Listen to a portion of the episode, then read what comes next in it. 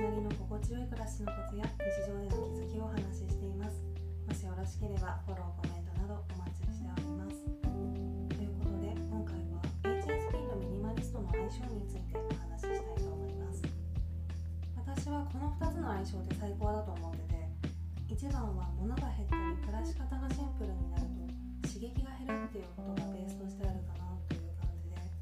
前にもどこかで同じテーマのこと話しした気もするんですけどラジオではないかな。インスタに書いたのかな。まあでも結構前のこと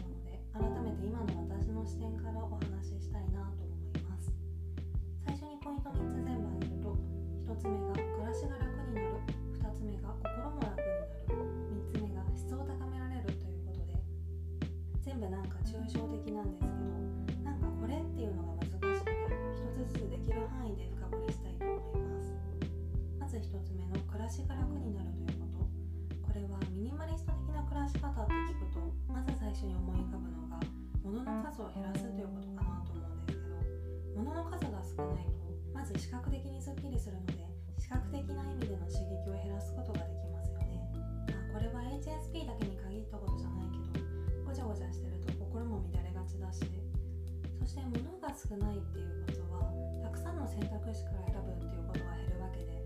例えば服とかがいい例かなと思うんですけど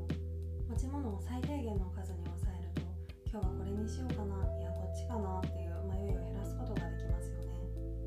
多くの人と同じことをこなしても敏感ゆえにそこから得る情報が多くの人の何倍にも上る私たちにとってそういう刺激を受け入れるためのキャパはできる限り温存しておいた方が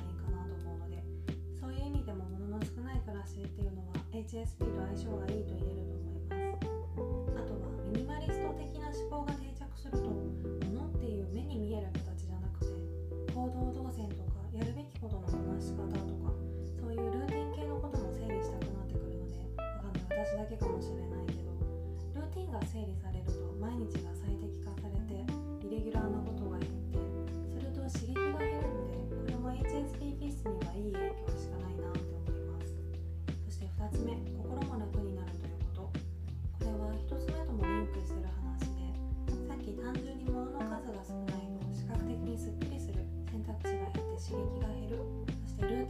ルーティン化でも刺激が減るって話をしたと思うんですけど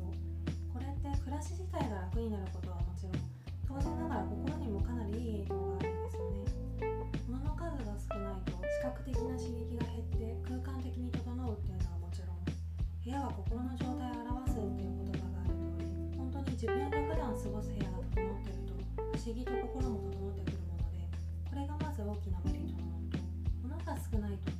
選択肢の中からどれを使おうかなって迷うことがなくなるので何ていうのかなキャパを温存しておくことができるっていうのもす。ごく大きいと思います人より敏感だと一つ一つの出来事から受け取る情報とか刺激の量が多くて人と同じことをやるのにもよりたくさんのキャパが必要になってくるのでこれはキャパオーバーにならないためにも地味に大事なことですよね。そして日常の中で定期的にやることをルーティン化する時間の使い方をすることによるストレスも減らせるのでこれも見逃せないメリットだと思います。そして3つ目質を高められるということ。これは HSP の中でも当てはまる人当てはまらない人がいると思うんですけど HSP の中には完璧主義傾向にある人が少なくないみたいで私もまさにそのうちの一人なんですけど完璧主義だと身の回りのあらゆる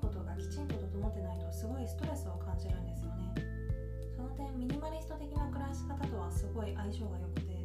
物が少ないと一つ一つのものを満足いくクオリティで管理することが割と現実的に可能になってくるしこれは行動にも同じことが言えて日々のやることの量を限定すると一つ一つの予定のクオリティを上げることができるようになったりやることをルーティン化して固定すると毎回同じ手順でそれを繰り返すことになるので何回もやるうちにコツがつかめたり効率的にやれるようになってきてこれもまたクオリティを上げることにつながりなのでこの視点からも HSP とミニマリストの相性って最高だよねっていうことが言えるんじゃないかなと思います。ということで私の考える HSP とミニマリストの相性についてお話ししてみました。1つ目が暮らしが楽になる。2つ目が心も楽になる。3つ目が質を高められるということでこの話題すごい言語化が難しくてこれまでずっと取り上げたいなと思いつつなかなかできずにいて今回も一応私